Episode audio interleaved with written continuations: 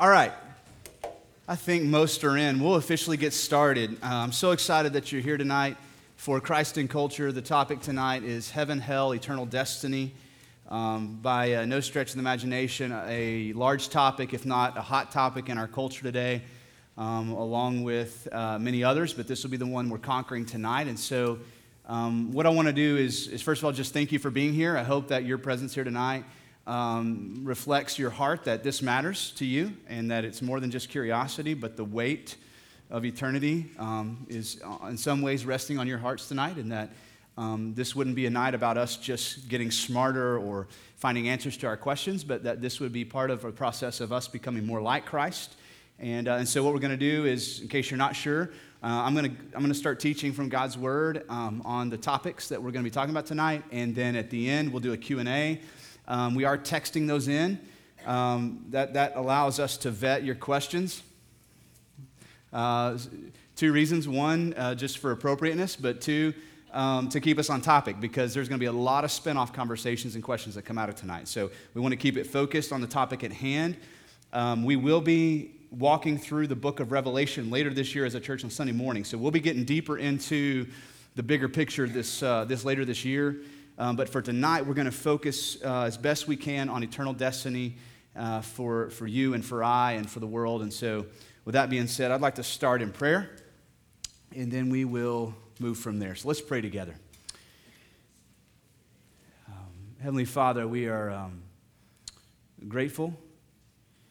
Uh, we are heavy as we prepare, God, to think about eternity, um, something that is beyond the grasp of our minds to fully comprehend. As we contemplate eternal blessing and eternal punishment, God, in the weight of that and what that might mean for our lives or the lives of those we love. God, we do want to enter into this conversation with humility and gratitude, with open minds and hearts, God, that you might speak tonight. So we invite your spirit as we open your word. We pray in Jesus' name. Amen. All right, well, let's, uh, let's get started. So, uh, two reasons why we set aside tonight, um, specifically for this topic. One, we haven't finished our uh, series, Unity of Faith. The last sermon in that series is Eternal Destiny, and so um, that's one reason why we picked that topic for tonight. But it's also somewhat a uh, debated and hot topic in our culture today, um, with books out like um, Heaven is for Real, um, with Rob Bell's book, um, Love Wins, so many different perspectives swirling around. And so um, what we want to do is we want to we want to start with a couple of things. Let's get some bearings if we can, okay? And that's what I'm going to use this for to give us some bearings on big events in the temporal timeline of of human history, and this will hopefully help us kind of get our bearings. And then from there, we'll move to what this means for us personally as we walk through um, the Word tonight. And so, um, tell you what, so there's some big words that kind of surround this topic. One of them is the word eschaton or eschatology. Um, anytime you hear that word, you need to be thinking about end times, the final events of God's plans. That's the end times. And so um, there typically is two different um, tensions in this topic. One is, is what you might call um, eschatophobia, and that's a person who's so fearful about the end times that they never want to think about it, never want to talk about it, never want to open God's word to that place. Maybe if they're reading through God's word and all of a sudden Jesus begins to talk about the end times, they just skip past it to get to the next uh, thing that they might read. And so um, there, is, there tends to be a phobia um, about the end times for some folks. And uh, on the other end of the spectrum, there tends to be uh, an eschaton mania, those who are obsessed with the end times, and that's all they think about. And uh, everything is a sign. And, and so those folks tend to be the ones who are predicting days and times and hours and locations of Jesus' return. They're buying or renting billboards, they're putting it on their website. And so far, um, they've 100% of them have been wrong, right? And so, um, and so those tend to be the folks who are a little bit more excited about the end times than maybe they should be. And so somewhere in between is where we want to rest. We want to have a, a healthy reverence um, a he- healthy fear of God and reverence for the weight of eternity without, um, without taking every event that happens to us and turning it into the end times, right? And so um, we know this. Um, we are uh, approximately 2,000 years after the resurrection of Jesus. So we're a day closer to the end times than we were yesterday. Right. So we know that we're getting closer. Um, but, then, but then there also might be current events that, that might play into us having our eyes open to be more watchful. So we're going to be talking about eschatology, and, uh, and we do so um, with the presupposition that really God is the only one who knows the day, the time, and the hour. All we know is what He's revealed to us in His Word. And so that's why there's so many scriptures on that piece of paper in front of you, because we want to know what God would say to us about eschatology or the end times. So, that being said, we're going to start in John 17. It's interesting, we were in this place last Sunday looking at this prayer of Jesus. And there's something that I, I came across as I was reading the prayer of Jesus I thought was relevant for tonight. Um, as Jesus is praying uh, in John 17, starting verse 20, or 20, verse 24, he says, Father, I desire that they also, whom you have given me, and we presume that's all who would follow Jesus, may be with me where I am. So there's this longing from Jesus to the Father. I want to be with them. I want them to be with me where I am, to see my glory that you have given me because you loved me before the foundation of the world. Now, hopefully, this will set um, a tone for everything we read tonight as we begin to talk about heaven and the reality of heaven and, and the beauty of heaven and what the point of heaven is. That, that ultimately, what Jesus is saying is, I want to be with them. I don't want to just leave them on earth to carry out the commission. Ultimately, Father, I want to be with them and I want them to be with me and to see my glory. And so that's where we're going to be headed tonight. So let's just set kind of a, a framework uh, for, uh, for temporal timeline. So if you just imagine this string up here is temporal time, reflecting beginning in Alpha Omega. Uh, eternity extends beyond that way, as further than you can imagine. Eternity extend, extends further that way than you can imagine. But let's start with what we can imagine, and that's the beginning creation. Genesis 1, we have creation of the heaven, creation of heaven and earth, right? Well, not shortly after creation in Genesis 3, we have what's called the fall of man. This is where sin enters the world. So, creation is Genesis 1, Genesis 2. In Genesis 2, God tells Adam, Don't eat from this tree. Right now, Adam, all you know is good, very good. If you eat from this tree, you'll then have knowledge of what is good and evil. Don't eat from this tree. That was Genesis 2. What does he do in Genesis 3? He eats. And the warning God gives him is what? You will surely die. Okay? And so, this is not only where sin enters the world, this is where death enters the world. So, from Adam and Eve all the way up until the, to us, we all experience, we come into this world anticipating we'll all experience death in some form, fashion, or time. It's inevitable, right? So, we also know from reading the Bible, if we believe the Bible, that at a point in history, around 2,000 years ago, God sent his son to earth to die, to be buried, and to resurrect from the grave on our behalf. And so this sits on the timeline. It's a significant part of the timeline, right? And so if we begin to go down to this end of the timeline, Revelation 20, 21, 22, we know that at the very end of the Bible, at least, we get the creation of the new heavens and the new earth. There's, uh, references to a new heavens, new earth, and in we'll look at tonight Revelation 21 and 20 going into 22. We're going to see this described for us. Okay, so this is then what we would say marks the end of temporal time, temporary time, non eternal, measurable, temporary time. Now, when you get to discussions about the end times, there are some significant events that people debate about over um, which one comes first, okay? And so, some things that we know if we believe the Bible. We know that Jesus is coming back. If you believe the Bible and you believe what Jesus said, he is returning. That's fixed, it's not debatable. We also know the Bible clearly teaches a resurrection of the dead. That in the same way that Jesus was resurrected at the end of the Gospels, those who will believe will, will experience a real bodily resurrection of the dead. Now, just to give you a couple of, of uh, things that you can maybe help you understand, there's a couple of other larger events that um, the Bible talks about. One is the time of tribulation. And so you'll read about this time of tribulation. And so, depending on where you put this on the timeline, determines where you land theologically on this, okay? And so, the tribulation, if you believe the tribulation happens before the second coming of Christ, you are a If the, if the, if the tribulation happens before, you're a post trib, meaning Jesus comes back after. All right?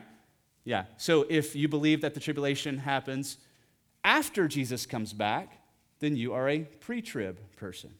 Okay? Pretty imp- simple, right? Then we have what's known as the millennial reign of Christ. Same thing. This one gets a little bit more complicated, quite possibly, and we're not going to hang them on the timeline. Okay? So this is still for you to kind of to flesh out. So the Bible describes a millennial or a thousand year reign of Christ on earth. And so, depending on where you place this on the timeline, if you place it here, you are a post millennial because Jesus comes back after the millennial reign. And if you place it here, you are a premillennial. And then there's the amillennials who um, see this as more of a figurative representation, okay? And so just something just to kind of help you, because some of you may be interested, some of you may have already studied this on your own, some of you may be about to study it. Um, for those who um, are, who are uh, post millennials, meaning that the millennium happens and then the second coming of Christ, most of those folks believe that we're already in the thousand year reign. It may not necessarily be a literal thousand year reign, but we're already in. Since the church has launched, Jesus is beginning to save souls. And so for those folks, they see two major time periods happening on this timeline. One is the, the Jewish uh, time, where is described in the Bible, this age.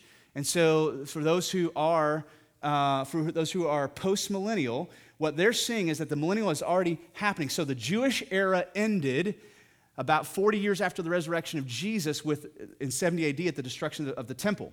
And so that ends the first age, and the second age began at the resurrection. There's kind of a little overlap right here. And this second era then is the reign of Christ. Those are. Um, those would be your postmillennialists, where premillennials would say, no, Jesus hasn't come back yet, so the millennium reign has not happened yet.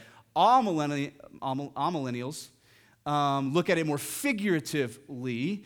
And so that just gets into a whole other topic. And so I want to lay these things out for you because some folks in the room maybe already have latched on to where you land. Others of you are still studying it. And some of you, this is the first time you've heard these words. But if you are faithful to read your Bible, you're going to come across these major events and, and you're going to be forced to answer the question where, where do I land on this? Really, tonight, what we want to talk about, though, more specifically, so you and I live after the resurrection of Jesus, right? We're clear on that. 2,000 years ago, Jesus resurrected from the grave around 30 AD, ascended back to the Father. So your life has begun. Your death has not happened yet, and I hope it doesn't happen tonight. But at some point, your death will come. And we're going to talk a little bit about what happens between here and the resurrection of the dead. Okay, and so we're most interested in kind of tracking um, what happens to people here and what it means for you and I. Everybody good to go? You got your, your timeline all figured out? Okay. Well, let's, uh, let's go ahead and let's dig in. So, um, in 2 Peter chapter 3, uh, Peter warns us of some of the cultural issues that will take place in the end times. So, we're going to start in verse 1, 2 Peter 3. Uh, he says, Now, this is now the second letter I'm writing to you, beloved. In both of them, I am stirring up your sincere mind by way of reminder that you should remember the predictions of the holy prophets, referring to the Old Testament, and the commandment of the Lord and Savior through your apostles. New Testament, verse 3. Knowing this, first of all, that scoffers will come in the last days with scoffing, following their own sinful desires. So we already know that there's going to be some issues that arise in the last days. Verse 4 tells us what one of those issues will be. They will say, Where is the promise of his coming? It's been a long time. So, right now, we would say it's been, right, 2,000 years. Where's he at? So, they'll come and they'll say, Where is where is the promise of his coming? For ever since the fathers fell asleep, which we'll look at that later, metaphoric for dying, ever since the fathers have fallen asleep, or died, all things are continuing as they were from the beginning of creation. For they deliberately overlooked this fact, talking about the scoffers, that the heavens existed long ago. And the earth was formed out of water and through water by the word of God, and that by means of these, the world that then existed was uh, deluged with water and perished, talking about the flood. But by the same word, the heavens and earth now exist, are stored up for fire, being kept until the day of judgment and destruction of the ungodly. And so Peter is going to say the problem with that perspective is that people have forgotten that we're on a really big timeline here. And human history has already shown us that the timeline is long, going all the way back to creation. Now, Peter's writing this in the first century. So now here we are 2,000 years later, and he's saying scoffers are going to come. They're going to say, Gosh, it's been a while. I mean, is Jesus really coming back? Are you still holding on to that promise? And what he's saying is here's what's going on in their perspective. They've forgotten that the world has been in existence from, for a long time. It's been a long time since God created the heavens and the earth. Now we're going to keep tracking here. Let's talk for just a second about some of the things we get from culture's voice today. Okay? Um, Jesus isn't coming back. People, people have become skeptical, right? I mean, 2,000 years. I mean, he said some things like, um, this is going to happen before your generation passes away. This is going to this was going to happen before you die, and those things haven't happened. What was he talking about? It's been too long. Let's give up on this and let's go, go to the next religion. Um, another probably more popular um, thing that has emerged in our culture is the uh, revitalization of universalism or Unitarianism takes different forms, but the idea that everybody goes to heaven, or according to Rob Bell's book, everybody wins, or love wins, and everybody goes to heaven. And so today, that's an, uh, an emerging, um, uh, or I would say revitalized mindset that is beginning to really take some root in, uh, in the Christian church. And, uh, and it's not the first time that it's hit the scene, um, but it is something that folks are beginning to latch onto. Let's just, let's just forget hell altogether Let's just believe in heaven. Let's just believe that love wins, and then we don't even have to have this conversation. So then a lot of things don't matter anymore. Doesn't matter what you believe, because in the end, we're going to high five and we're going to, the love of God is going to win, and, and we'll just all be in heaven. Well, um, there's also some misconceptions coming out of the, the Christian world as well, with a lot of the, the, bubble, uh, the books that have been published, movies that are, that are coming out. Um, so uh, there, let me just run through some, some different books that maybe you've read. Um, the Boy Who Came Back from Heaven, My Journey to Heaven, Flight to Heaven, To Heaven and Back, 90 Minutes of Heaven, uh, Nine Days in Heaven, 23 Minutes in Hell, and then a couple of bestsellers. One I think is still on the bestseller list right now Proof of Heaven by uh, Eben Alexander. And then, of course, Heaven is for Real by Todd Burpo. I think that's how you say his name, which was um, he's trying to capture the experience of, I believe it's his four year old son um, at the time. And, uh, and so he wrote this book down. Now it's become a movie. And um, the sad reality is that we're getting a lot of fiction out of the Christian world when it comes to heaven and hell. And so much of how we think about heaven and hell is shaped by um, the way that, like, the you guys know, familiar with the, is it the Far Side cartoons or the uh, that, are, that used to come out in the newspaper, the black and white far side, or the pearly gate jokes. And so many of our, so much of our imagery of what heaven will be like is shaped by fiction. And that's coming out of the Christian world today. And so we definitely have an issue to discuss and a reason to go to God's Word. Um, you know, here's the thing there's so many books out right now about people going to heaven and coming back. Let's just deal with that issue real quick, okay? Um, there is no biblical evidence of anybody, and actually, we're going to look at maybe even the contrary of anybody being able to go to heaven and come back and talk about it, okay? Including Lazarus, who died and rose from the dead. Um, if you go back to Genesis, there's an event that happened in Genesis 28 with Jacob. And, uh, and I think we, we, we need to look here at what, what is expressed and what happens. He sees this vision. So in Genesis 28, verse 10 Jacob left Beersheba and he went towards Haran, and he came to a certain place and he stayed there that night because the sun had set. So he's camping out. Uh, taking one of the stones of the place, he put it under his head and lay down in that place to sleep. That's a very uncomfortable position to be in. Um, but this, so he lay, puts a rock under his head for a pillow, verse 12, and he dreamed, and behold, there was a ladder set up on earth, and the top of it reached to heaven. And behold, the angels of God were ascending and descending on it. So he's getting this imagery of angels going back and forth from, from earth to heaven. And, verse 13, and behold, the Lord stu- stood above it, so that's important, and he said, I am the Lord, the God of Abraham, your father, and the God of Isaac. The land on which you lie, I will give to you, to your offspring Your offspring will be like the dust of the earth, and you shall spread abroad to the west and to the east and to the north and to the south. And in you and your offspring shall be all the, all the families of the earth be blessed. It's that reiteration of that promise to Abraham from Genesis 12. Behold, I am with you and will keep you wherever you go and will bring you back to this land, for I will not leave you until I have done what I have promised you. Then Jacob, Jacob woke up.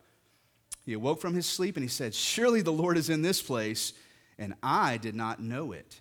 And he was afraid and said, How awesome is this place? This is, this is none other than the house of God, and this is the gate of heaven. And what he's visualizing here is a gate to heaven, a ladder going back and forth to heaven. What's interesting, you get to, so this is the Old Testament.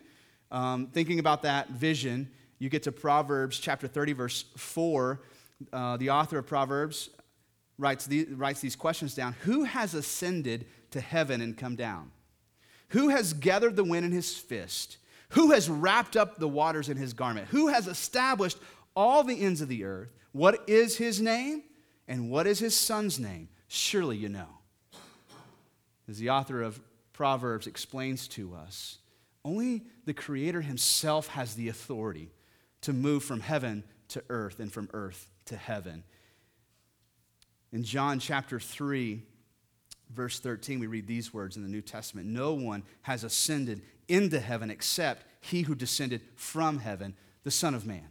Now, in no way are we trying to discredit that um, this little boy is a Christian or believes in Jesus or that his dad has good intentions.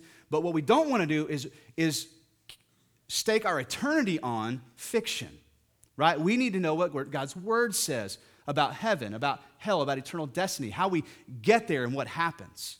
And clearly, we're seeing that there's an authority that resides in God alone to get there or to come back. There's no uh, jack in the beanstalk way to get to heaven. There's no way for you and I to get there and to come back or to move back and forth. Now, we're going back to 2 Peter, right? Scoffers are going to come in the end. Verse 8. And Peter says to us as a church, he says, But do not overlook this one fact, beloved that with the Lord one day uh, is as a thousand years, and a thousand years as one day. Remember the problem they were having? Gosh, it's been a long time. It's been 2,000 years. They've completely lost sight of the, of the timeline. And what is he saying now to us? Remember this thousand years is like a day, a day is like a thousand years. Verse 9 The Lord is not slow to fulfill his promise, as some count slowness so to you or to the scoffer, it might seem like God's taking his sweet little time, right? But that's not what he's doing. But is patient towards you, not wishing that any should perish, but that all should reach repentance. But the day of the Lord will come like a thief, and then the heavens will pass away with a roar, and the heavenly bodies will be burned up and dissolved in the earth, and the works that are done on it will be exposed. Since all these things are thus to be dissolved, what sort of people ought you be in lives of holiness and godliness, waiting for and hastening the coming of the day of God, because of which the heavens will be set on fire and dissolved, and the heavenly bodies will melt as they burn. But according to his promise, we are waiting for new heavens and a new earth in which righteousness dwells. And I would even add to that reigns.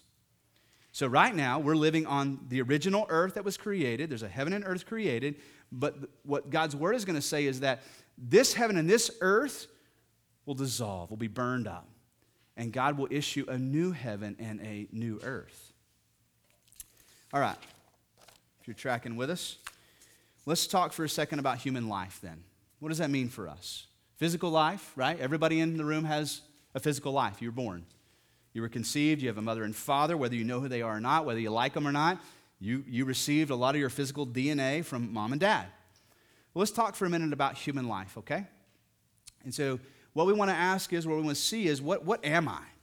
Am I simply just a physical body?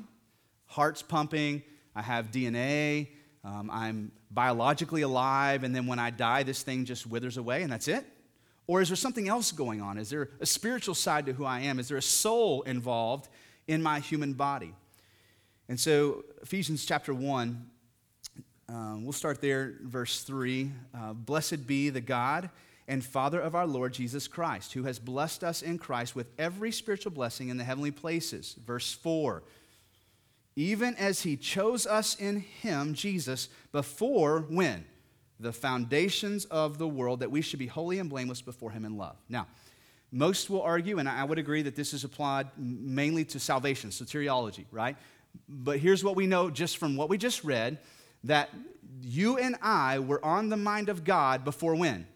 The foundations of the world.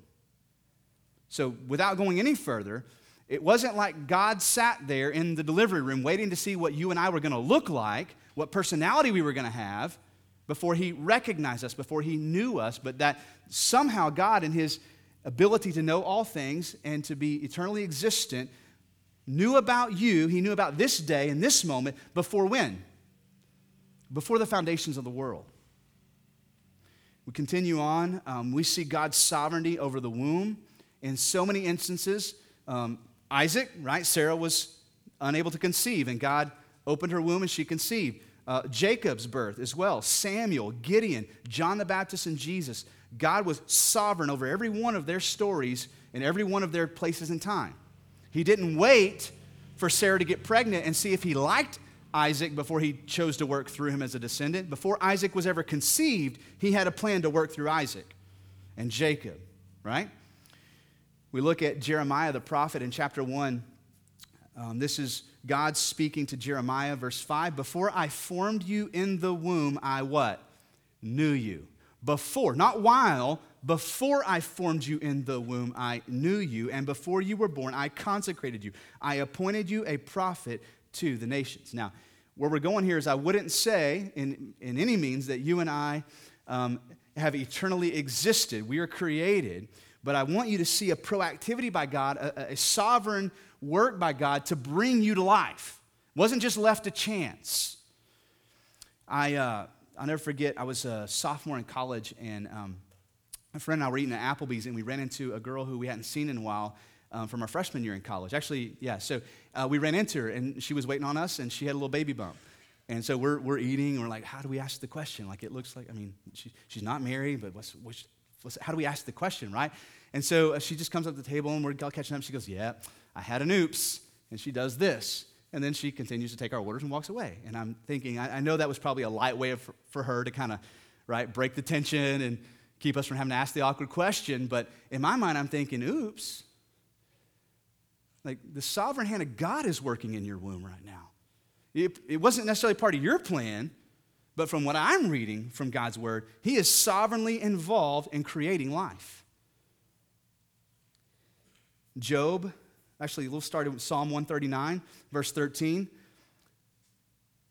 For you formed my inward parts. You knit me together in my mother's womb. I praise you, for I am fearfully and wonderfully made. Wonderful are your works, so my soul knows it very well. My frame was not hidden from you when I was being made in secret, the womb, intricately woven in the depths of the earth, used metaphorically. Your eyes saw my unformed substance. Like that's going all the way back before you can even make it out. Like even before it looks like a little peanut, right? You saw my unformed substance. In your book were written, every one of them, the days that, that were formed for me, when as yet there was none of them. This wasn't an accident. For King David, it wasn't an accident. For Isaac or Jacob or Samuel or Gideon or Jeremiah, and you are not an accident either. God didn't just rely on the DNA of your parents to figure out who you would be. He was intimately involved in bringing your life together, knitting you together.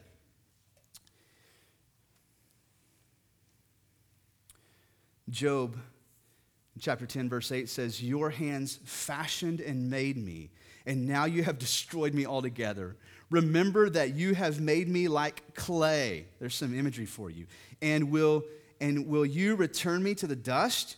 Did you not pour me out like milk and, and curdle me like cheese? You clothe me with skin and, and flesh, and you knit me together with bones and sinews, and, and you have granted me life and steadfast love, and your care has preserved my spirit. And this beautiful passage. Job describes how God knit him together with not just a physical body with skin, right, this inward substance, but with spirit. There's a soul involved. in the creation of man. Now, um, I think this is an important topic, and we may come back to this when and spend more time on life in the womb when your life begins. But when we look at how life actually works, according to God's creation, Adam and Eve were created and they gave life to their children, and their children gave life to their children, and so on and so forth. And if there's ever a breakdown, life ends there for that, that genera- generation, that DNA, and whatever, however you want to look at it. So, like, right? So for me, if, if, if, if I die right now, there will be no children that come from me, right? Because life has ended, physical life. So I passed on, my wife and I passed on physical life to our children, to our boys. So if you wonder where life begins, I don't know that life, I mean, as soon as something is alive, it's alive. Whether it's a small substance or it looks like a peanut or six weeks old in the womb, God is intimately involved in bringing that life out into the world. Um, for those who would say then, you know, on the flip side, then, you know, so, so what about abortion? The Bible doesn't speak about abortion. Actually, it does. Did you know that? In Exodus, we have a law against killing babies in the womb. Uh, you may not be familiar with this, but Exodus 21, this is right after the Ten Commandments. Um, and it, this is actually talking about accidental abortion, not even intentional, accidental. Uh, this is Exodus 21, 22. When men strive together, two men get in a fight, and they strive together and hit a pregnant woman so that her, ch- her children come out, but there is no harm. Okay, so bump into this pregnant lady, we're fighting, we're scuffling, we knock her down, and then whenever she gives birth, there's no harm. Look at what it says. The one who hit her will surely be fined. You still got to pay a fine, Jack. You hit my wife. We had some stress here, unnecessary. You got to pay a fine. As the woman's husband shall impose on him. Uh, let's go for a thousand. I'll take a thousand. And he shall pay as the judge determines. 23. But if there is harm, then you shall pay life for life. This is going to sound familiar. Eye for eye, tooth for tooth, hand for hand, foot for foot, burn for burn, wound for wound, stripe for stripe. This is a way that I believe God is revealing to us life is precious. He's intimately involved. He doesn't wait for us to come out of our mother's womb to decide what we're, what we're going to be like or what, whether or not He can use us, but He's knitting us together. Every life here has been sovereignly knit together by the hand of God in your mother's womb, using, utilizing the DNA of your parents. But guess what? Your, the DNA of your parents does not determine your spirit, your soul that part of you that will remain living, alive, conscious, aware, even after your body dies. God gives that to us. That's human life. Now let's talk about death for a minute. So, um, just to start with, death was not part of day one. When God ends every day of creation, He says, Good, good, good. Once He's done, He says, Very good gives the warning to Adam. Right now, Adam, all you know is good. All you know is very good. If you break my law, if you sin, you will then know not good. You will know, now know good and evil. And with that will come what? Death. Death was not part of the original creation, it happened after sin and disobedience and rebellion. Genesis 2, here it is, 16, 17. The Lord commanded the man, Adam, saying, you may surely eat of every tree in the garden, but the tree of knowledge of good and evil you shall not eat, for in the day that you eat of it, you will surely die. You will begin to experience death. Did you know that every person in this room is experiencing death right now?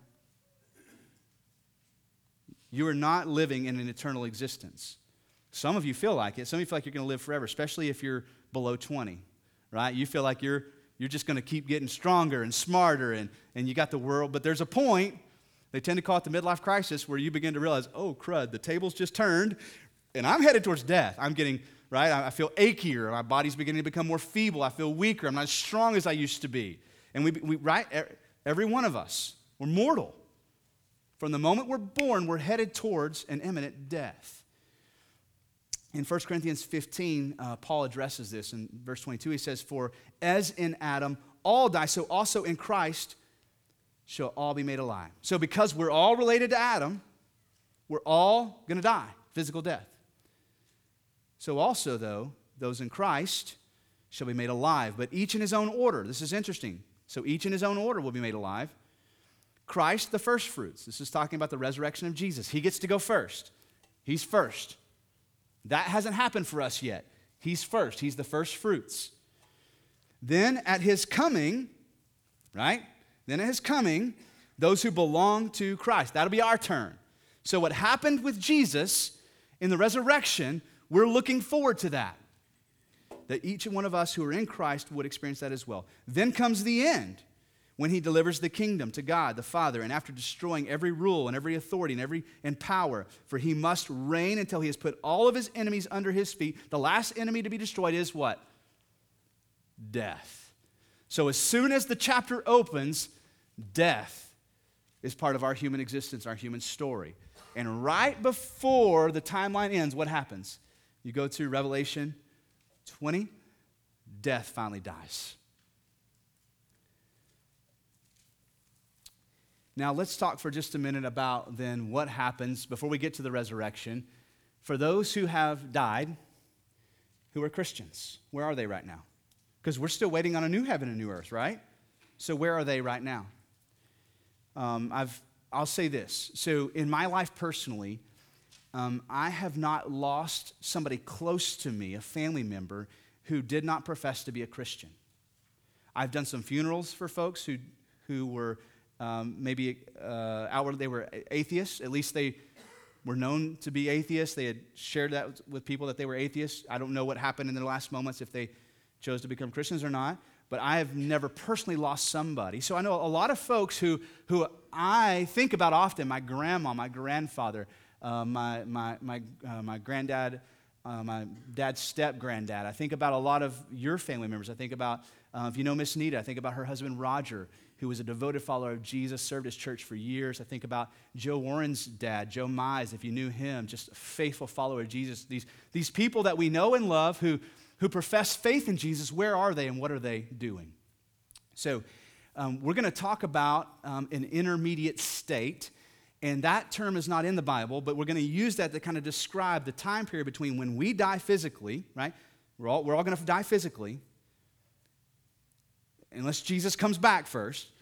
But assuming that that's still down the timeline, what happens then for those who have passed away, who, um, who are in Christ, even those who are not in Christ? Where are they at? What are they doing? What's going on before we get to the resurrection? So let's talk about the intermediate state.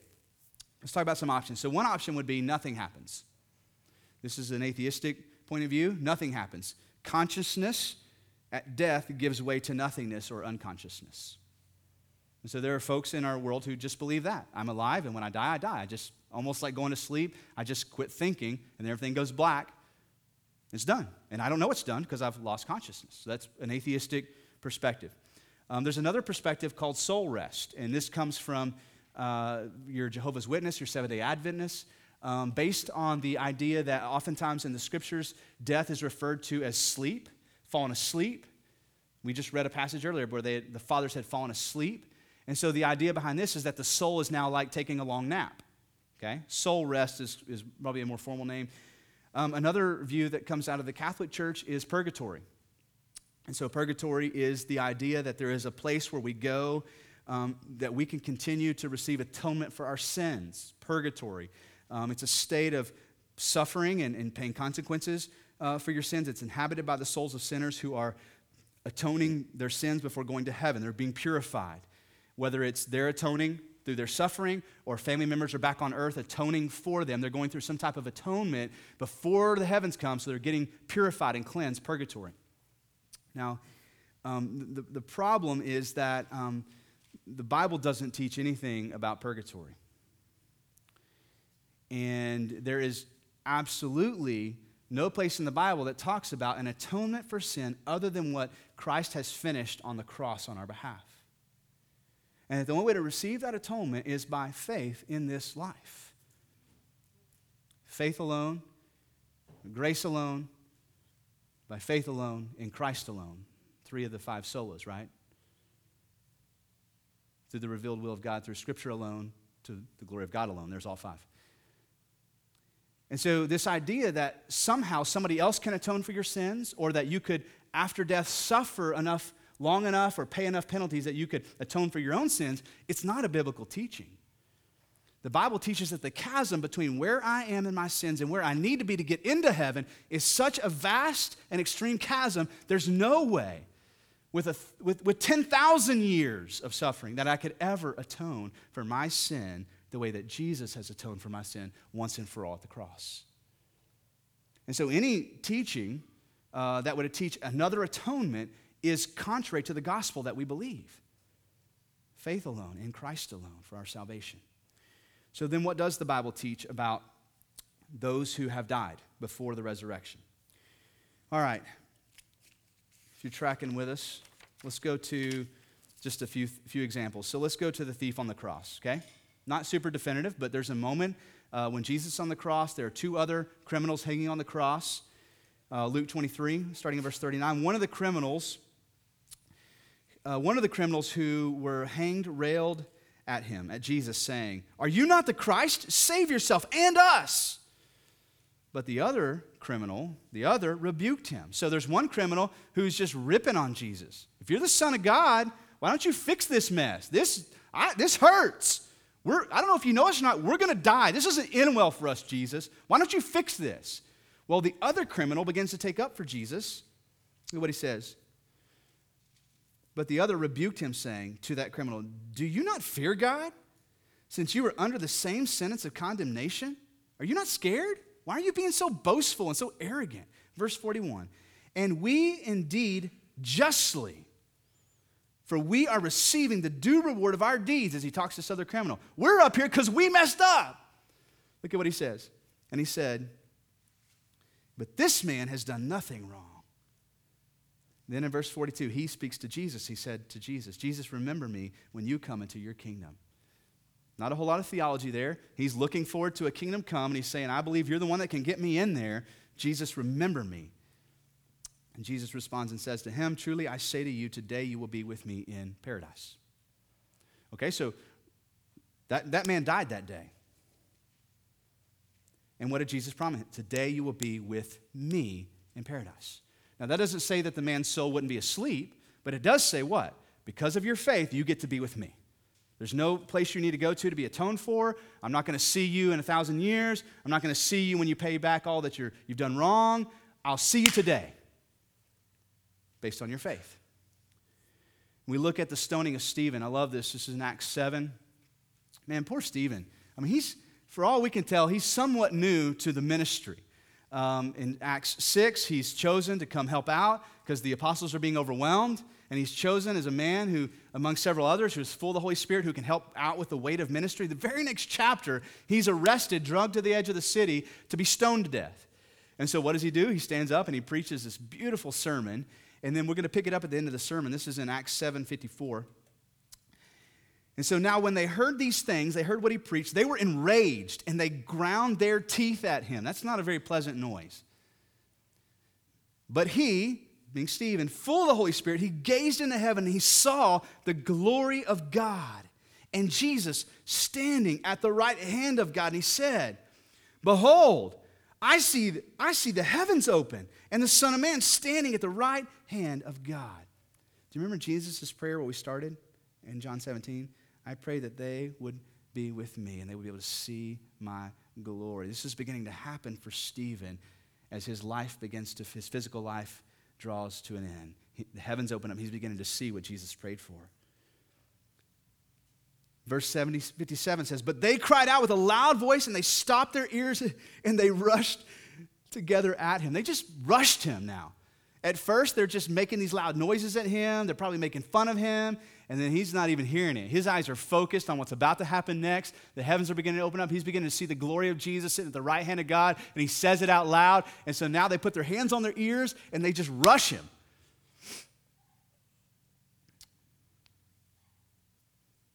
Verse 58 Then they cast him out of the city and they stoned him. And the witnesses laid down their garments at the feet of a young man named Saul. He's about to become Paul. Right now, this, this brother, he is after the church to kill Christians. Verse 59 And as they were stoning C- Stephen, he called out, Lord Jesus, receive my spirit. And falling on his knees, he cried out with a loud voice, Lord, do not hold this sin against them.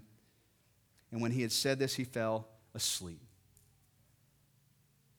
Now, we're going to see, I don't believe Stephen was entering into a long nap. I believe his physical body was getting ready, it was dying.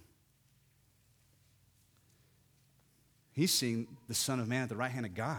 If anything, his spirit is waking up to something that he's never seen before.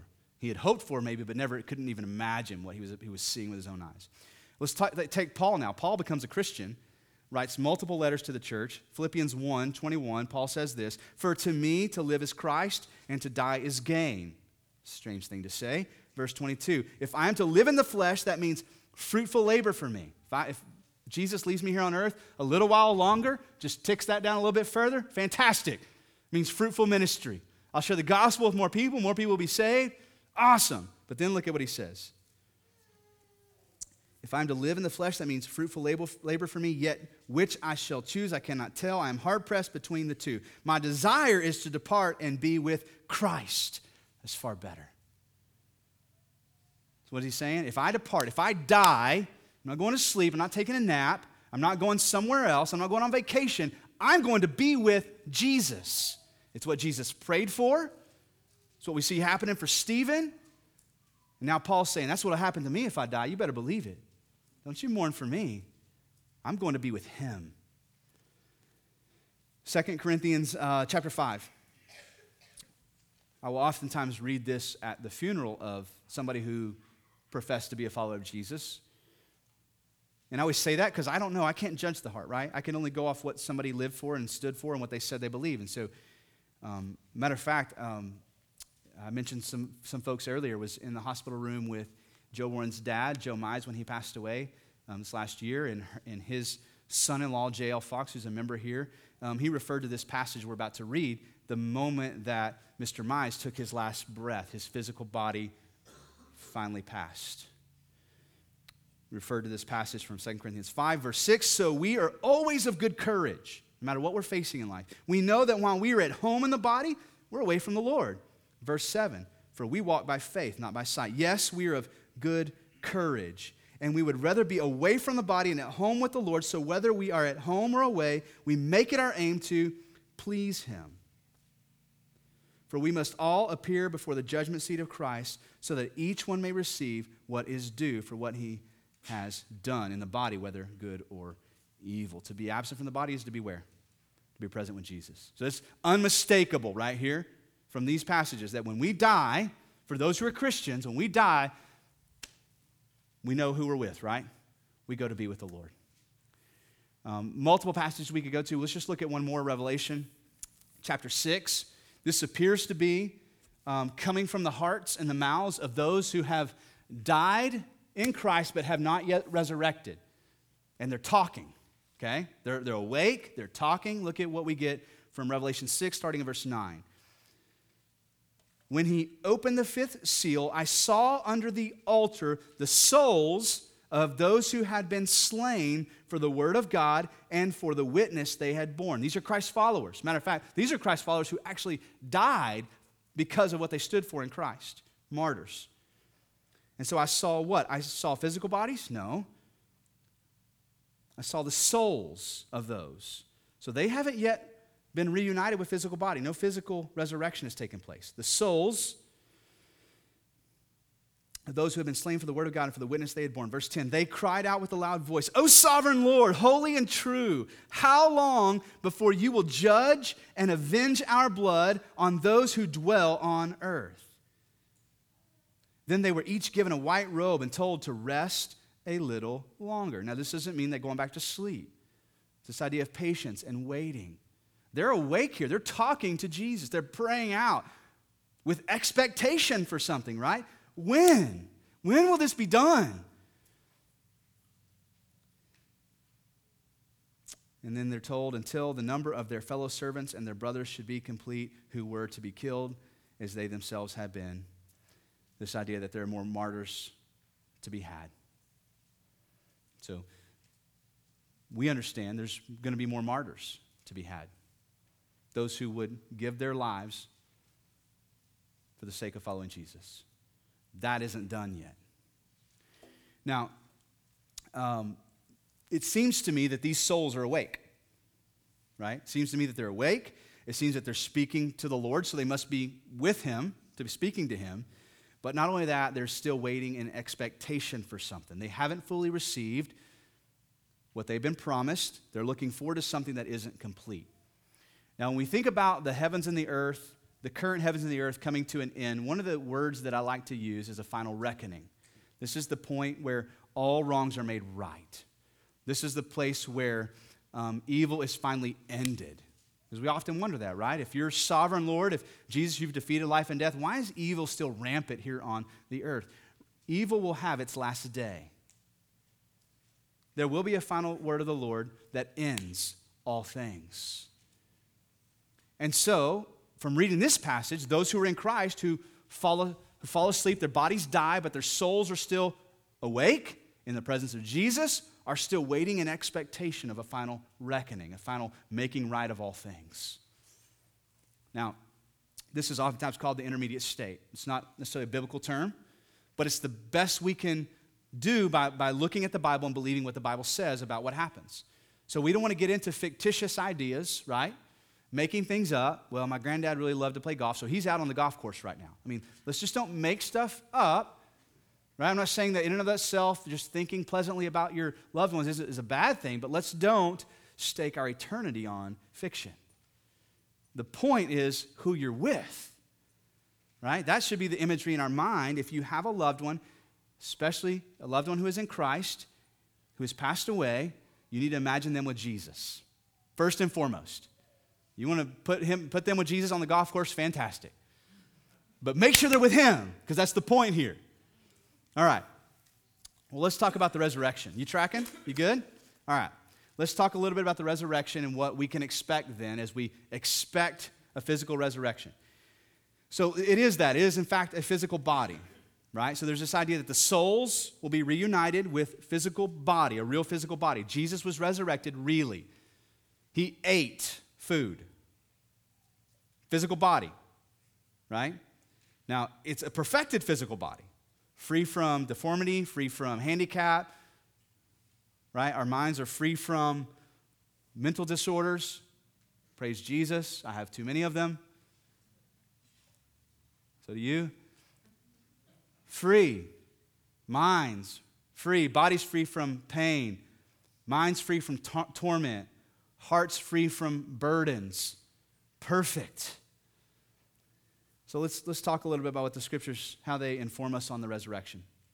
1 Corinthians 15 is a beautiful chapter about the resurrection, the whole chapter. Matter of fact, Paul goes to the extent of saying if the resurrection of Jesus didn't happen, let's hang it all up. Let's clear the timeline. Let's, let's go atheist. You, you need to feel sorry for us if Jesus didn't really resurrect from the dead because we're hanging everything on this moment in time. Everything. Right? So what happens here goes all the way that way and all the way that way, and defines how we understand the timeline, and also defines where we will be someday on the timeline. Later on in chapter 15, verse uh, 42, Paul writes, he says, So it is with the resurrection of the dead. What is sown is perishable, what is raised is imperishable. Talking about Jesus. So he had a perishable body. That's how he was able to die. But when he resurrected, he resurrected with an imperishable body. It is sown in dishonor, it is raised in glory. It is sown in weakness, it is raised in power, describing our resurrection. His resurrection, therefore ours. It is sown a natural body, is raised a spiritual body. If there is a natural body, there is also a spiritual body. This idea of a real resurrected physical body that's full of spirit. Um, Acts 24.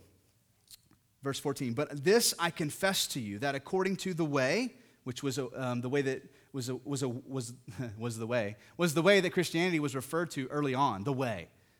Okay, and so have that in mind, talking about Christianity. But this I confess to you that according to the way or Christianity, which they call a sect, I worship the God of our fathers, believing everything laid down by the law and written in the prophets. I believe the Old Testament. Verse 15, having a hope in God which these men themselves accept that there will be a resurrection of both the just and the unjust.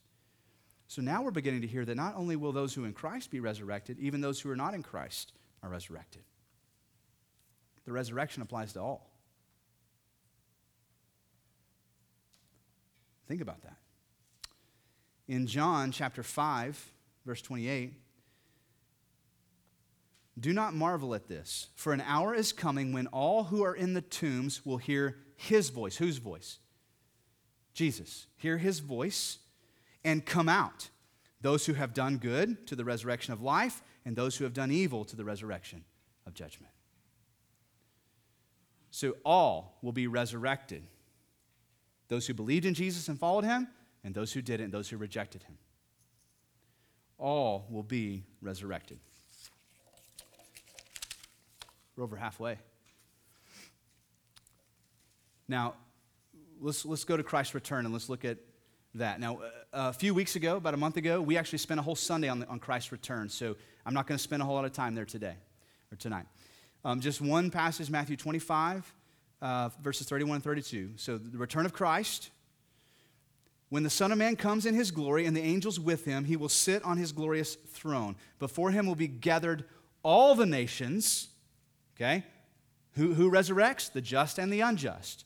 Those who follow Jesus and those who didn't. Now, in this imagery, Jesus is saying, all the nations, and he will separate people one from another as a shepherd separates the sheep from the goats.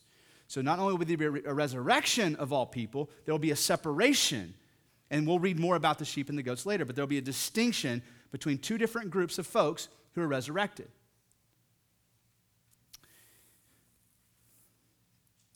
From the book of Daniel in the Old Testament, verses 1 through 3. This is the Old Testament looking forward. The Old Testament looking forward. Sorry, it's backwards for you. Book of Daniel, somewhere back in here in the timeline, looking forward. Verses 1 through 3. At that time, so he's thinking forward, shall arise Michael, the great prince, who has charge over your people, and there shall be a time of trouble, such as never has been since there was a nation till that time. But at that time your people shall be delivered, everyone whose name shall be found written in the book. And many of those who sleep in the dust of the earth shall wake some to everlasting life, and some to shame and everlasting contempt. And those who are wise shall shine like the brightness of the sky above. To those who turn, to those who turn, to those, excuse me, and those who turn many to righteousness like the stars forever and ever. So some would say, well, the idea of a resurrection to eternal blessing or eternal judgment is a New Testament um, idea. This is the Old Testament. Daniel's saying this, right? He's pointing clearly at the resurrection and two distinct groups of folks. So, what we're going to do now is we're going to talk about hell. We're going to talk about eternal punishment.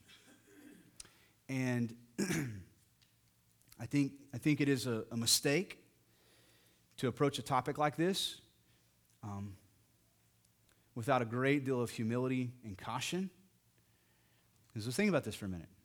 If what the Bible teaches about hell is true, I mean, that's, that's a big deal. Okay? Now, if, if you're a person who believes the Bible, and so therefore you believe that hell is real, right? And in the end, it's not real, then what you've done is you spend a whole lot of time stirring up a bunch of unnecessary fear that would burden folks. However, if you're here today and you say, I just don't believe that hell is real, and it ends up turning out to be real, right? That's a big deal. And so, our, what we want to know tonight is what does the Bible say? But either way, we need to feel a great deal of weight. Like nothing should fuel us to be more compassionate, more mission minded, more loving, more caring, more sacrificial for the sake of others than the idea that there is the possibility that that person could spend eternity separated from God in hell. Now, I don't think it, it should ever be a motivation for trying to get somebody saved. You, you, you've probably heard about the revivals, the Hellstone Brimfire revival sermons, where oftentimes hell was used as a motivator to wake people up and right and to scare people into giving money or becoming Christians. And like, that, that's not the point here. Now let's let's get into what how the scriptures um, describe and talk about hell. Then, hell overall is described as a place of punishment for those who don't believe in Jesus. Uh, Matthew seven. This is Jesus, verse thirteen. He says, "Enter by the narrow gate, for the gate is wide and the way is easy that leads to destruction, and those who enter by it are many." For the gate is narrow and the way is hard that leads to life, and those who find it are few. Beware of the false prophets who come to you in sheep's clothing. They look like Christians, but inwardly they are ravenous wolves. Verse 16. Here's how you'll recognize them by their fruits. Are grapes gathered from thorn bushes or figs from thistles? So every healthy tree bears good fruit, but the diseased tree bear, bears bad fruit. Verse 18. A healthy tree cannot bear bad fruit, nor can a diseased tree bear good fruit. Every tree does not bear good fruit, every tree that it does not bear good fruit is cut down and thrown into the fire. And we're going to read that again and again from the teachings of Jesus. Bad fruit means bad tree. Bad trees are cut down and burned in the fire. Thus, you will recognize them by their fruits. Not everyone who says to me, Lord, Lord, will enter the kingdom of heaven. So, Jesus is talking about, I believe, resurrection not everybody who resurrects, even some of those who resurrect, will say, Lord, Lord. And he says, Now everyone who says to me, Lord, Lord, will enter the kingdom of heaven, but the one who does the will of my Father who is in heaven. On that day, many will say to me, Lord, Lord, did we not prophesy in your name and, and cast out demons in your name and do many mighty works in your name?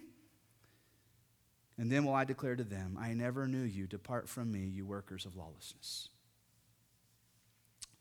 In John chapter 15, Jesus says it this way I am the vine, I am the true vine, my Father is the vine dresser. Every branch in me that does not bear fruit, he takes away. And every branch that does bear fruit, he prunes.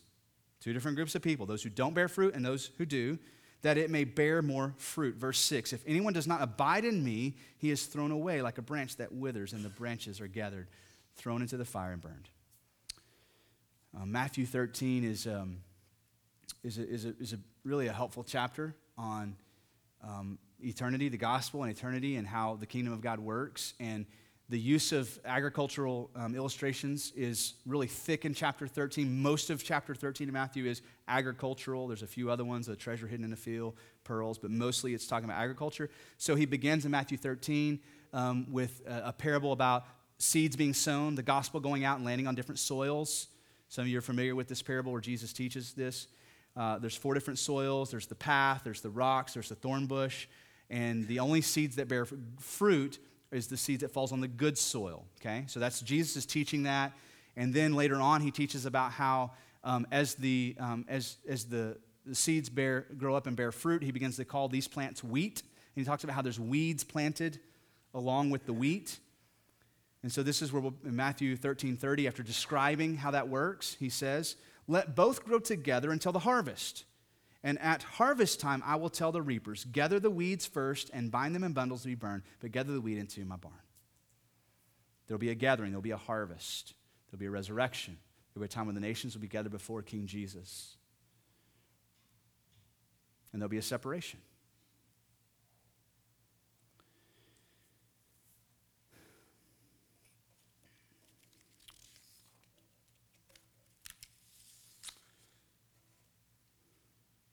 Matthew 25, verse 31. When the Son of Man comes in his glory and the angels with him, then he will sit on his glorious throne. Before him he will gather all the nations, and he will separate people one from another as a shepherd separates sheep from goats. And he will place the sheep on his right and the goats on his left. Then the king will say to those on his right, Come, you who are blessed by my Father, inherit the kingdom prepared for, for you from the foundation of the world. For I was hungry and you gave me food. I was thirsty, you gave me drink. I was a stranger and you welcomed me. I was naked and you clothed me. I was sick and you visited me. I was in prison and you came to me. Then the righteous will answer him, saying, This is the resurrected righteous. Lord, when did we see you hungry and feed you, or thirsty and give you drink? And, and when did we see you a stranger and welcome you, or, or naked and, and, and clothe you? And, and when did we see you sick or in prison and visit you? And the king will answer them Truly I say to you, as you did it to one of the least of these, my brothers, you did it to me. He's describing the fruit that came out of their lives. Remember the determining factor? They'll be known by their fruit. He's saying fruit came out of your lives. I saw it in the way you loved other people. Then he will say to those on his left, Depart from me, you cursed, into eternal fire prepared for the devil and his angels. For I was hungry, and you gave me no food. I was thirsty, you gave me no drink. I was a stranger, and you did not welcome me. I was naked, and you did not clothe me. You remember those we just read about who will say, Didn't we prophesy in your name? Didn't we cast out demons? Didn't we do all these religious things in your name? And look what he's saying. You may have done those things, but you didn't welcome, you didn't clothe, you didn't visit the sick or the prison. Verse 44 Then they will also answer, Lord, when did we see you hungry or thirsty or a stranger or naked or sick or in prison and didn't minister to you? Then he will answer them, saying, Truly I say to you, as you did not do it to one of the least of these, you did not do it to me. There's no fruit coming out of your life. And these will go away into eternal punishment, but the righteous into eternal life. If we believe the Bible, what Jesus is just saying to you and me is that every human being you come in contact with, every human being you don't come in contact with, but let's think about it every human being you come in contact with will be in one of those two categories. Do you see people that way? See, I think we're so fixated on what happens right here, right? My job, my career, my whatever I've got going on right here, that we forget that there's a much bigger timeline going on and that people live and they die. And if we believe the Bible, when this happens, right, something is fixed. Look with me at Luke chapter 16. Jesus is going to use a story, parable, to illustrate, illustrate a great truth about what happens when we die and the permanence of that situation. So he tells a story about a rich man and a, and a poor man named Lazarus. This is probably fictitious, a parable. It's just illustrating something, okay? So don't read into this the Lazarus who Jesus raised from the dead. There was a rich man who was clothed in purple and fine linen and who feasted um, sumptuously every day. And at his gate was laid a poor man named Lazarus covered in sores. There's a distinction. This guy had it good. He, he was well clothed. This man was poor. Lazarus, he was not well clothed. He had sores for clothing. Verse 21 who desired, and he desired to be fed with what fell from the rich man's table. Moreover, even the dogs came and licked his sores. The poor man died and was carried away by the angels to Abraham's side. So, in this illustration, you've got a poor man who was desperate here on earth, des- destitute, didn't look like anybody loved him, looked like God had forsaken him. Yet, when he died, what happens? He's gathered with the angels, by the angels, and he's taken to Abraham's side.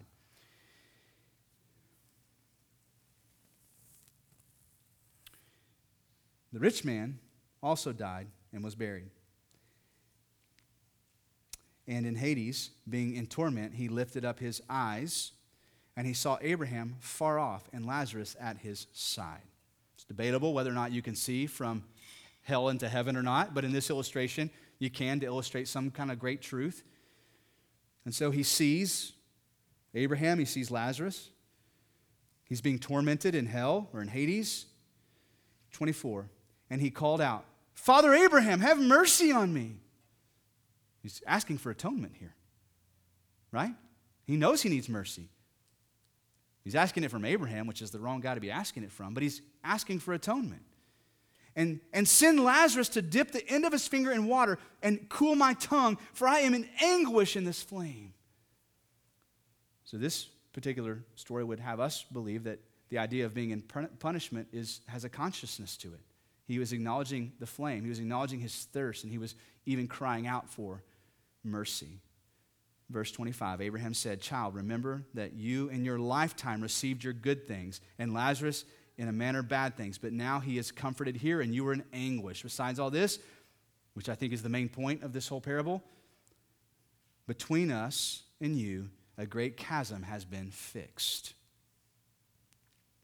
in order that those who would pass from here to you may not be able, and none may cross from there to us. It's too late. Verse 27, he said, Then I beg you. Okay, if that won't work, now he begins to think about his brothers here on earth. I beg you then, Father, Father Abraham, to send him to my father's house, for I have five brothers, so that he may warn them lest they come into this place of torment. But Abraham said, they have Moses and the prophets, they have the Word of God. Let them, pick it back up, let them hear them. And he said, No, Father, eh, Father Abraham, but if someone goes to them from the dead, they will repent. He said to them, If they do not hear Moses and the prophets, neither will they be convinced that someone should raise from the dead. It's fixed, it's permanent. You can't come over here, and you can't go back there. So, this idea of hell is a very weighty idea. Not just this idea of purgatory, cleansing us for our sins until we get better or until we're purified so we can get into heaven. It's an everlasting, permanent, fixed state. If what the Bible teaches is true, it's permanent.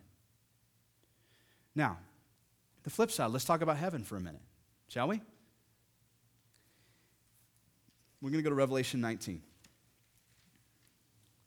So there's a gathering of the nations, a separation into two categories. We just read this vivid imagery of what the goats will enter into, the unjust will experience.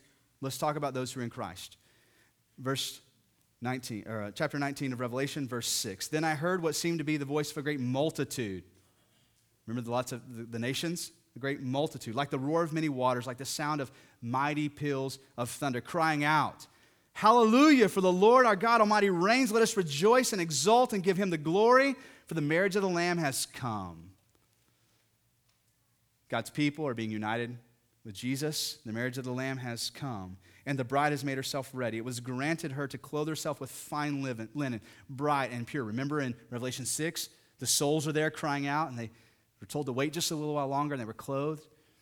It was granted her to clothe herself in fine linen, bright and pure, for the fine linen is the righteous deeds of the saints. The angel said to me, Write this Blessed are those who are invited to the marriage supper of the Lamb. And he said to me, These are the true words of God. What's happening right now in this scene is what was predicted to happen all throughout the Old Testament and New Testament. Psalm 46:10 Be still and know that I am God. I will be exalted among the nations. I will be exalted on earth. So as the psalmist writes that in Psalm 46, 10, right, he's describing something that would finally happen. There would finally be a day when the nations would exalt Christ. Uh, Nehemiah 9, 6, you are the Lord, you alone. You have made heaven and the, the heavens, the heaven of heavens, with all their hosts, the earth and all that is on it, the seas and all that are in them. You preserve all of them, and the host of heaven worships you. So, all these beautiful snapshots of heaven and glory are now coming to a reality at that moment. Let's, let's look at what, how Revelation 21 describes the new heaven and the new earth. Verse 1 Then I saw a new heaven and a new earth, for the first heaven and the first earth had passed away, the sea was no more. And I saw the holy city, the new Jerusalem, coming down out of heaven from God, prepared as a bride, adorned for her husband. And I heard a loud voice from the throne saying, Behold, the dwelling place of God is with man. Isn't that what Jesus prayed for? That's the point of heaven, right? God dwelling once again with man. Continue on.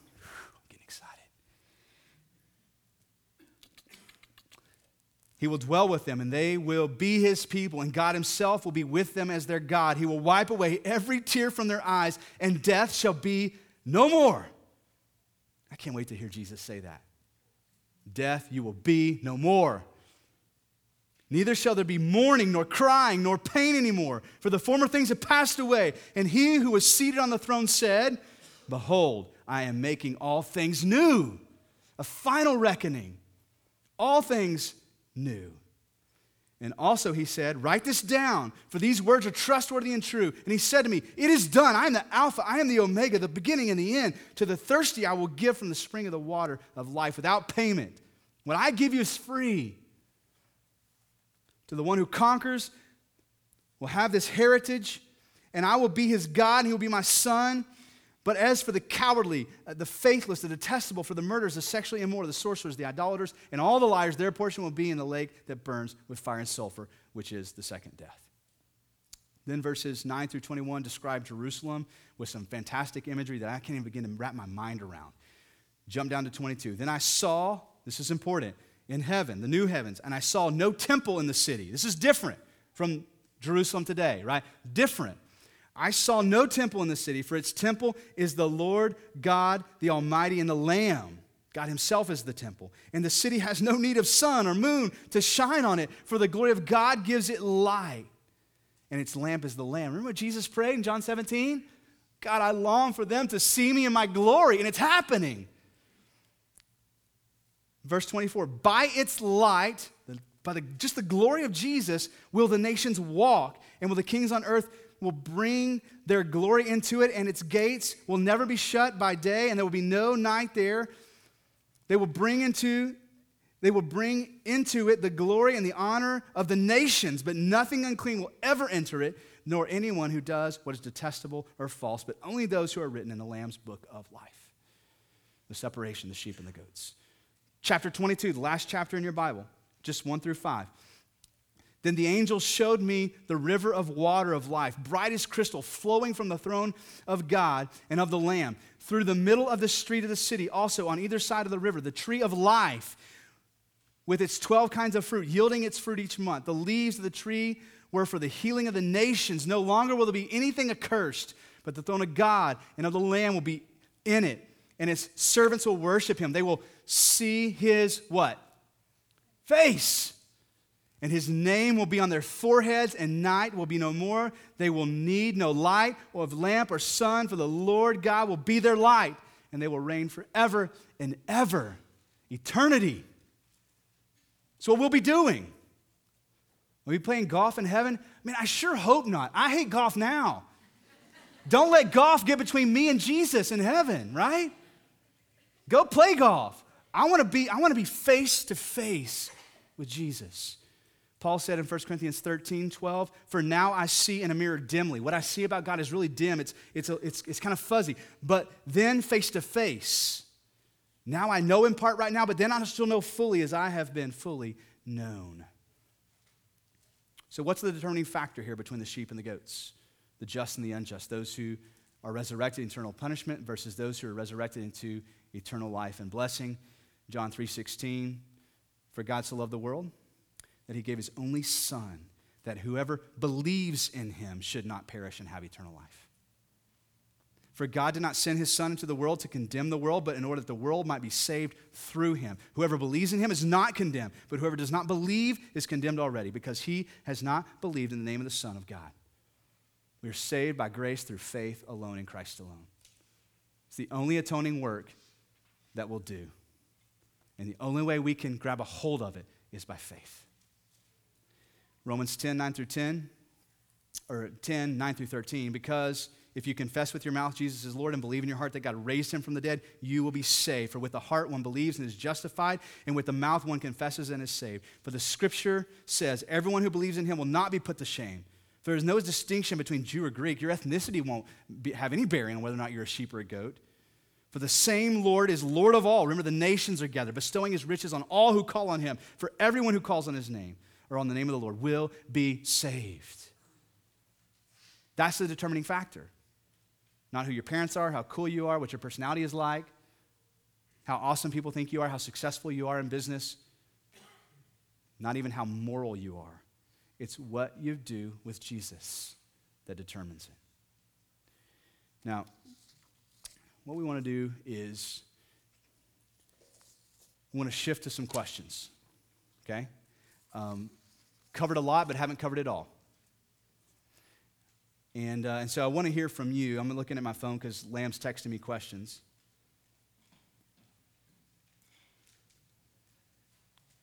Some of you have already been texting in questions. If you've got some, go ahead and type them in. It's on your sheet. If you'll type them in, questions at srchurch.tv, they'll go. You can text it or email it. It'll go right to Lamb. And only if your questions are super cool will it make it to my phone. All right. Oh, this one's nice.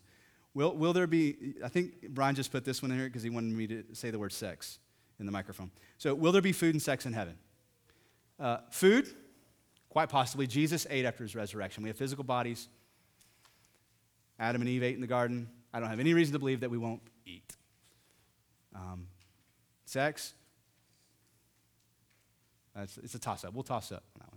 Plenty of cases can be made that there's no need for right, procreation, but then those who would argue that it's part of our worship and part of something to be enjoyed, all that kind of stuff. But here's the problem. We'll get there in a minute. Like, who are you going to have sex with? Right? So, like, because then we have to get into marriage and will there be marriage in heaven and all those kinds of things. So, I'm going to say no on sex and quite possibly on food. It's just my opinion, by the way. Go study it and then let me know where I'm wrong.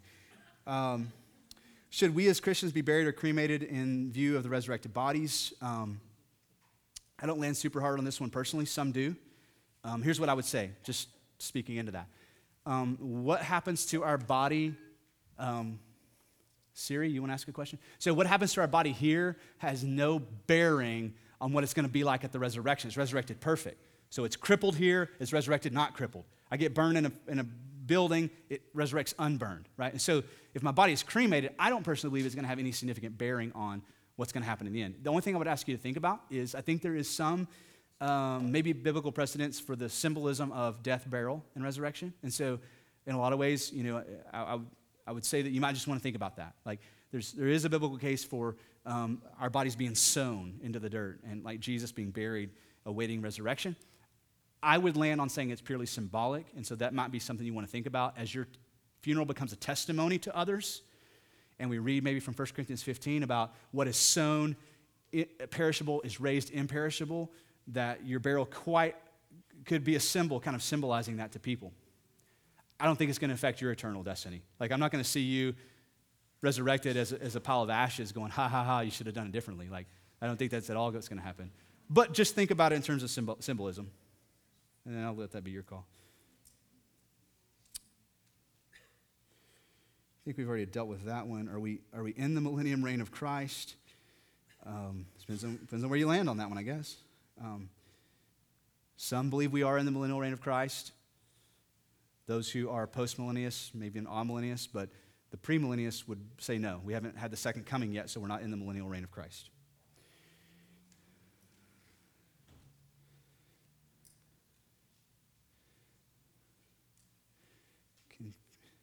This is a fun one. Can people who commit suicide get into heaven? Yes. Romans 8. There's no condemnation for those who are in Christ. Nothing can separate me from the love of God. That's what I would say. I know there are some church traditions that would say differently, but nothing that I do here other than believing in Jesus is a determining factor on whether or not I get in. And so, by believing in Jesus, Romans 8 1 would say, There's therefore no condemnation for those who are in Christ. And then the end of chapter 8 would say, Nothing, no height nor depth, nothing on earth or in heaven can separate us from this eternal love we have in Christ. So I would say no. You can email me later if you disagree. That's fine. Um, will there be animals and plants in heaven? Um, I, I think so. I think so. I do. Because we're getting new heavens and new earth. The first heaven, right? We had the garden, plants, animals, God created. I don't have any reason to believe it wouldn't be that way. I don't necessarily believe that your dogs are going to be there. I don't know that all dogs go to heaven. Um, I'm not saying that it won't happen, but I'm not anticipating running into Titus, my little cocker spaniel, in heaven. Uh, again, I'm looking forward to running into Jesus. And so, I, yeah, but I don't, I mean, one, I don't think your animals have a soul. I think human beings are the only beings created with a soul knit together that way. Um, and then also, your dog's going to have a hard time believing and confessing Jesus. Romans 10, right? Like, it, it may be a parrot. You could teach a parrot to talk, but it's going to be hard for them to believe it in their heart, right? That God, anyway, so. And Jesus, and Jesus comes back on a horse. Is it just symbolic? Is it not? I don't know. I think it's super cool. I, I look forward to finding out with you. Um, thought I saw one here about marriage. Is there one about marriage? Am I refreshing these?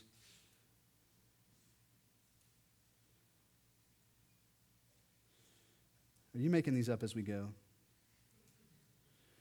Um, let's deal with marriage. I think that's one that I hear often. Um, Bible actually addresses this, Matthew 22. Will there be marriage in heaven? This is important. I really think it is okay? Um, so the Pharisees come to Jesus and they ask him a question. They're trying to trick him. There's this woman who gets married to this man, husband dies, she remarries, he dies seven times. And when, when after the resurrection, who's going to be your husband? Right? They're trying to trick Jesus here. And so this is where he responds. This is in, uh, is in Matthew 22. Um, I think it's around 29.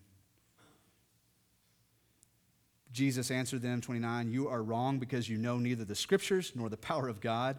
For in the resurrection, they neither marry nor are given in marriage, but are like angels in heaven. And as for the resurrection of the dead, have you not read what was said to you by God? I am the God of Abraham, the God of Isaac, God of Jacob. Not the God of the dead, but the living. So Jesus is saying, um, no, according to what we just read.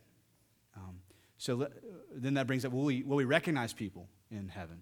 Well, I recognize my wife at least. Will we be cool? Like, will we hang out and worship Jesus together? So, like, here's what I would say for Christ followers here right now in this life, the, our affections for Jesus are continually being outweighed for things in this world. Continually, there's a struggle. My affections for my wife, my affections for my kid, my affections for my career, my affections for my hobbies. My affections are continually outweighing my affections for Jesus, okay? What I'm reading, what we just read, the way that speaks to my heart is to say this that at the moment of resurrection, those scales are dramatically tipped. And my affection for Jesus far outweighs my affection for anything else. Do I hope my wife is there? Absolutely. But do I believe that I will be disappointed if we're not married when we get there? I don't. I believe that I will be excited. Now, that sounds so strange. Why would I say that? Because I believe what we experience there is so much better than anything here on earth. I don't think anybody is going to be disappointed with the nature of your relationships. Will we see and interact with people that we know there? Yeah, quite possibly. But Jesus is just saying, don't, don't look forward to heaven to simply spend some more time working on your marriage. Right? That's, that's not the point of heaven. The point of heaven is to be resurrected in the presence of Jesus and for the scales of the affections of your heart to be tipped towards Him to the point where nothing else really matters. So I can almost see myself in heaven, as crazy as this sounds, like my boys are there. I, love my, they, they, they, they um, possess a huge part of the affections of my heart. I don't think I will love them less, it's just that I will love Jesus so much more. And if I don't see them as my sons, but just my brothers in Christ, I don't think I'll be disappointed by that. Okay? So, again, um, will you be married in heaven? I don't think so. Will you recognize people there? Quite possibly. I don't think you will be dis- disappointed with what you get when you get there. I don't. I think you'll actually be excited about the realities of what you experience in heaven. All right. Um,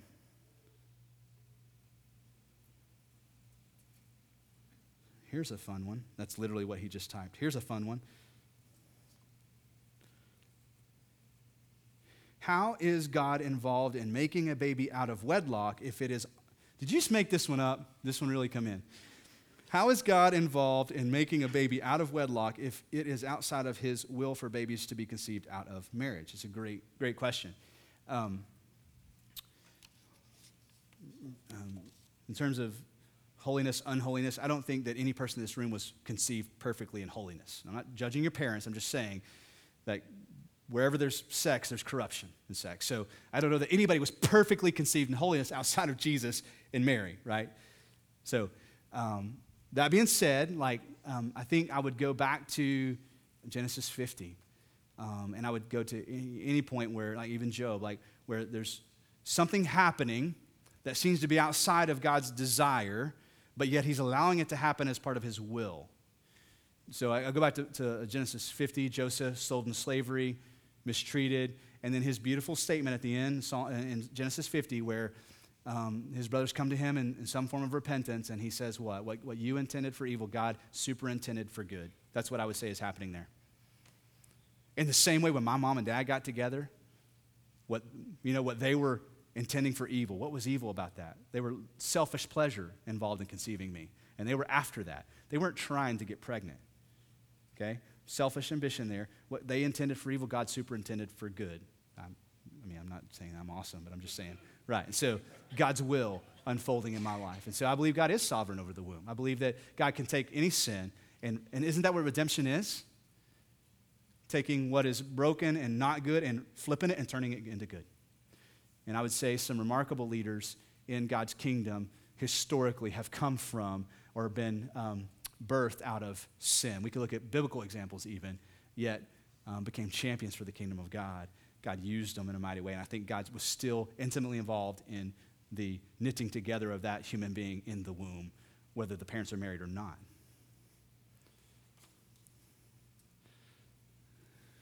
I'm not checking my uh, personal email for about two weeks, by the way, after this. This is good, and I think it, maybe this will be close to where we end um, our Q&A. Uh, let me just make sure.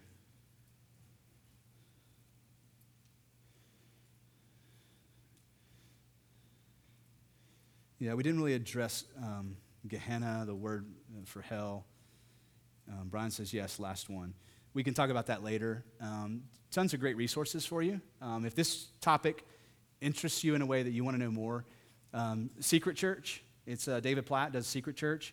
Um, there's a fantastic, and it's much longer than this. This thing is close to four hours, where he covers almost every passage of scripture on this page, similar to how we did tonight. I don't think they do a Q&A, but he does a really good job. Um, if you're looking for something smaller and more condensed, um, I think there's a decent book by uh, Francis Chan. I can't remember the co-author, uh, and it's called "Oh, Erasing Hell." It was kind of his response to Rob Bell's "Love Wins." It's not super deep theological, but it'll address some of these more surface level issues, like um, was Jesus really talking about hell, eternal destruction, or was he refer- referring to a garbage pit outside of Jerusalem? That stuff gets dealt with there. Maybe you go read that, or better yet, study your word. Uh, okay, so God's judgment. Um, that's where I was planning on ending. That okay? Okay. So, uh, well, God's judgment, his wrath. Um, and, then, and then here's what we're going to do I'm going to pray, and then we're going we're to end tonight by singing. For those of you who can stay, we're going to end tonight by doing what we will be doing eternally, by um, raising together our worship and exalting the name of Jesus.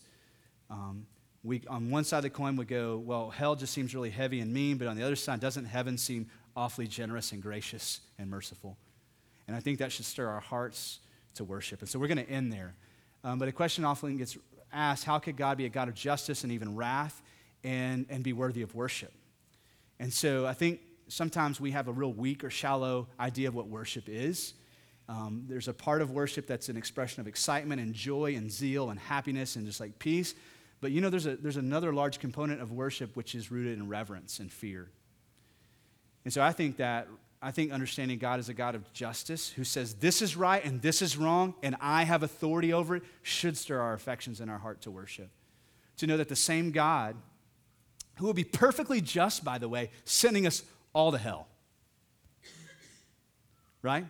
Who is at the same time completely worthy to be worshiped, whether he does anything in my life or not, yet has chosen to make a fantastic way for us to not go there. And it's not even by works, faith. Right? Who, though he doesn't have to do anything in our lives, has chosen to do something in our lives to the point where Jesus would temporarily leave his glory and put on our skin and come walk among us, suffer and die and resurrect. I mean, that God deserves to be worshiped. A God who didn't have to do any of that to be worthy of worship, yet did it anyway. For God so loved the world that he sent his only Son. And so that would be my response briefly to how we can still worship a God of justice and wrath. Because his justice and wrath is is met by his grace and love and mercy for us. So let's pray together, and I'm going to ask Jason and the worship team to come up, and, uh, and we'll sing a song together.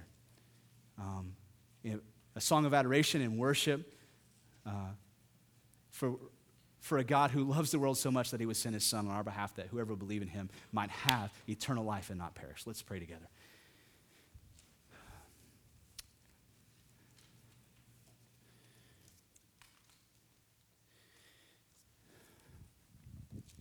Lord Jesus, we have um, we've taken on quite a lot tonight to discuss, and um, at the center of it all, we see you seated on your throne.